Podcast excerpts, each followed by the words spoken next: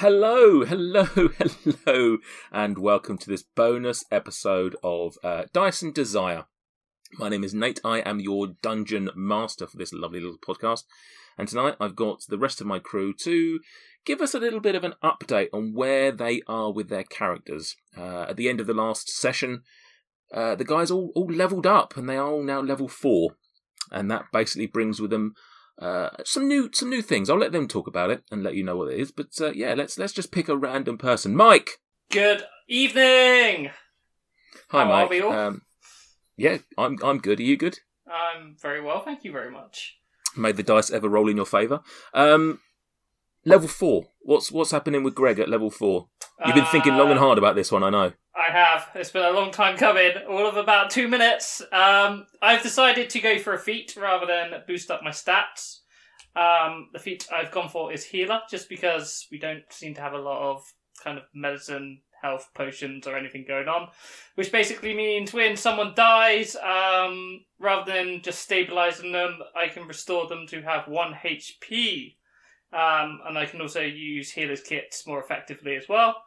Um, and then on top of that, I also got one new cantrip and one new spell. Uh, the cantrip I have gone for is Shape Water, um, which basically means uh, you can choose an area of water that I can see within range, um, and basically I can manipulate it so I can make it part, I can freeze it, I can make it change color or opacity. I can do lots of cool stuff with water, basically. Um, Ah. It can't damage anyone. It doesn't have any force behind it. It's literally just manipulating it. Um, and then But- from with yep, sorry, Who kn- I was going to say, but who knows when that might come in handy? That might save your life one day. uh, it might do, or just hilarious pranks on people, which is probably the better way of going with it, to be honest. Absolutely, yeah. Um, and then the first level spell that I've gone for is uh, Shield, which basically just makes me a little less squishy. It makes an invisible barrier around me, and it basically gives me a plus five to my AC. That is that's Uh, a that's a that's a reaction spell if I remember. Um, Is it? I think if someone attacks you, you can use it as a reaction to increase your AC. I might be wrong. Ooh. Um, do, do, it says area itself, duration one round, uh, one reaction. You are right. Yes. Boom, boom, learning my stuff. It's been nine months. and I'm learning my stuff. I always used to watch. I used to watch like DMs on other things or listen to them, and, and they like know shit about spells that they don't even necessarily play themselves. It's, it's nice that I'm picking up that. It's all about me, to be fair. Um, I mean, fair enough. I'm playing the character, and I had no idea. So it's all right. Don't worry. Uh, anything else? That that's that's that's, that's your lot? basically it for level four. Yeah. Good, good stuff. I'm gonna go to I'm gonna go to the other mic. I'm gonna I'm gonna double up on my mics. Um, Mike talked into his mic. Now it's this mic's turn to talk into his mic. Mike. Ah, thank you for handing me the mic. I'm Mike, and I'm going to confirm that uh, Quinch has taken the automatic or average uh, health increase. Uh, listeners may recall that the last several times that my health has increased, I've rolled uh, and have received below average uh, rolls or well below average rolls every single time, which has left Quinch quite light for a barbarian. So I thought I'd better just um, stop the gambling for one round and level that up. So I've now got 33 hit points, uh, which is not only my age but also my lucky number as well. So this should be a very strong level for Quinch. It's worth noting as well. You um, you are only the, I think you're the only player that hasn't yet gone unconscious. So you may be arguably the, the squishiest on HP, but equally you're the most alive. Yeah, I, I, look, I, I- like I don't. There's an implication there from that I took from your voice and the way that you sort of pitched it, in that you're saying that my skill level is higher than all the other players, and that's how I've stayed alive. I'm not sure if I'd agree with that, but you know, Some, I'll might, let some the- might I'll say cowardice, but you know, you never No, know. no, no, I, no. I don't think anyone would say that. Uh, the other thing I took was a feat. Uh, Dragonborn have got a uh, the option of sprouting wings, so you'll learn in the story shortly that Quinch will have wings, uh, and that grants flight of twenty feet in any direction. What I what I like is that you, you chose a character a, a half dragon born, half human. Like most people don't in, you know include the human part into their character. And with your feat, the first thing, the first opportunity, you made him more dragony. So, So yeah, the um the primary reason for choosing half human was because I wanted a less dragon-like appearance. um, and yeah, wings, sign me the fuck up, bitch. fair play. Can't wait for level eight where you get a tail or something. Um, that's a good point. Does Quinch have a tail? Or No. is he tailless? No, Tailless, yeah. That's gonna Um, not help him with flight, is it? no. The I'm only gonna tail that Quinch has is a, a plethora of to tell. Nah, brilliant. Um, which Quint Dweezil does for you anyway. Yeah. I'm going to stick to the right side of my screen. Samuel P. Hello, Um, t- tell me about Krill the Killer. rude. Uh, Krill's lovely. Uh, no, Krill is level four now. He's a big old tanky boy, and he's gone. I, I mean, I'm playing a very expected character. I've gone for Primal Path, Totem, Bear, and I'm sure anyone listening probably knows that I've probably gone for Great Weapon Master. It's like a very classic combination. Um, and Great Weapon Master is great. I mean, I didn't think about the fact that I can stack it with my um, reckless attack. So essentially, first attack every turn, I can attack recklessly, which gives me advantage, and then I can deduct five from both of those rolls, and if it still hits, I do plus ten damage to whatever my damage roll is, which is great. Uh, the other part of it is that if I hit a critical, So can you choose to do that after you've rolled? but the deduction, no, you did a, you did a deduction beforehand. But it, it, he can only do that without knowing the result. Yeah, Right, so you have to. you have to elect to So I- use it before you roll. Is that? but obviously with my first attack, I get advantage, so I can you and you you'll have that as well um, with reckless attack. But I'll be able to basically roll twice and just hope that one of them ends up high enough to hit. Nice. Yeah, with, with yeah. So if you let's so if you roll a nine for argu- uh, sorry nine brilliant. If you roll a nineteen for argument's sake, plus whatever your modifiers are anyway, and you're up against something fairly like a goblin for argument's sake, It's you- worth it to take the yeah. risk. Although although you although they've got obviously not got much on, on the HP side, but if it was something equally with a, a relatively yeah, easy um, AC to hit, then yeah, And the other thing that Great Weapon Master gives me is that if I score a critical hit or reduce a creature to zero hit points, so if I, I kill a creature, I can then make an additional melee weapon attack as a bonus action, which I can also apply the negative five bonus to. nice. And I've realised that it applies to any attack. So basically, whenever so I can use it on a reaction, um, a bonus action, or a primary attack, and then at the next at level five, I get two attacks, and I'm sure I can apply it to both of those as well. Mm, Well, nice. beastie. Yeah. But at least you can fly, MJ. Well, I'm Um, far, yeah. So yeah. I'll be Yeah. I'll be able to watch all of this happening. just flying 20 feet up in the air every round. Um, let's keep this going with Stuart the Bullock. Said my name in a very strange way then. it's half. I didn't say, but I didn't say Bollock. So No, it was kind of half bollock and half balak. Like, Yeah. nice. Uh, yeah. Um, Dweeze, Dweeze me up.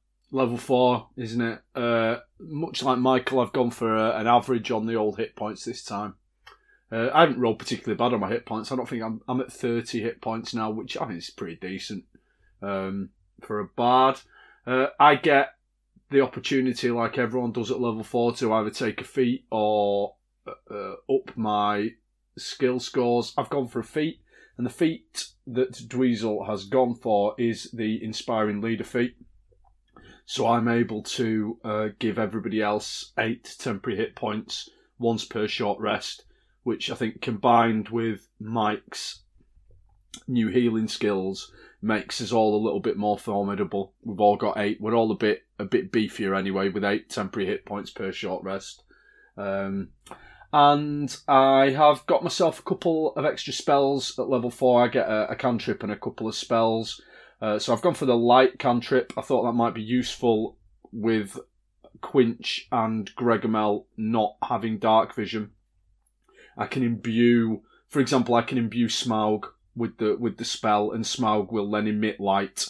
Um, it Oh. gives it gives uh, a, tw- a twenty foot radius and dim light for an additional twenty feet from from that object, uh, and it, it's until uh, it lasts for an hour. So if we're if we in a situation, I can do that. I can either imbue hay shit or or Smaug or whatever with light. Thought that might be handy. I, and then I took uh, Tasha's hideous laughter, which is um, a bit of a classic kind of bard spell. Uh, forces people prone on a failed wisdom saving throw, which again can be useful in a bit of a support role. But then I found that there was a spell available to me which actually gave me a bit of uh, bit more of a ranged attack. So I've taken the dissonant whispers, which is uh, really pretty cool. Uh, I whisper unpleasant things at a cre- creature within 60 feet, and on a failed wisdom saving throw, they take 3d6 psychic damage and must run away from me. Yeah. So it just the, the the the opportunity to do up to 18 damage um, and cause someone to, to have to leg it is is pretty decent. And I can if I cast that at second level, that does 4d6. Um, Nice. And I- I also get an extra spell slot, which is nice. What um is that all first level stuff or is that second level? So uh, they are all castable at first or second level. But at, at the moment, are you still just can you? no, cast I've, I can. level? Yeah, I've got three second level spell slots. I have Oh, four nice. first level and three second level spell slots. Fine. Luke, Hello.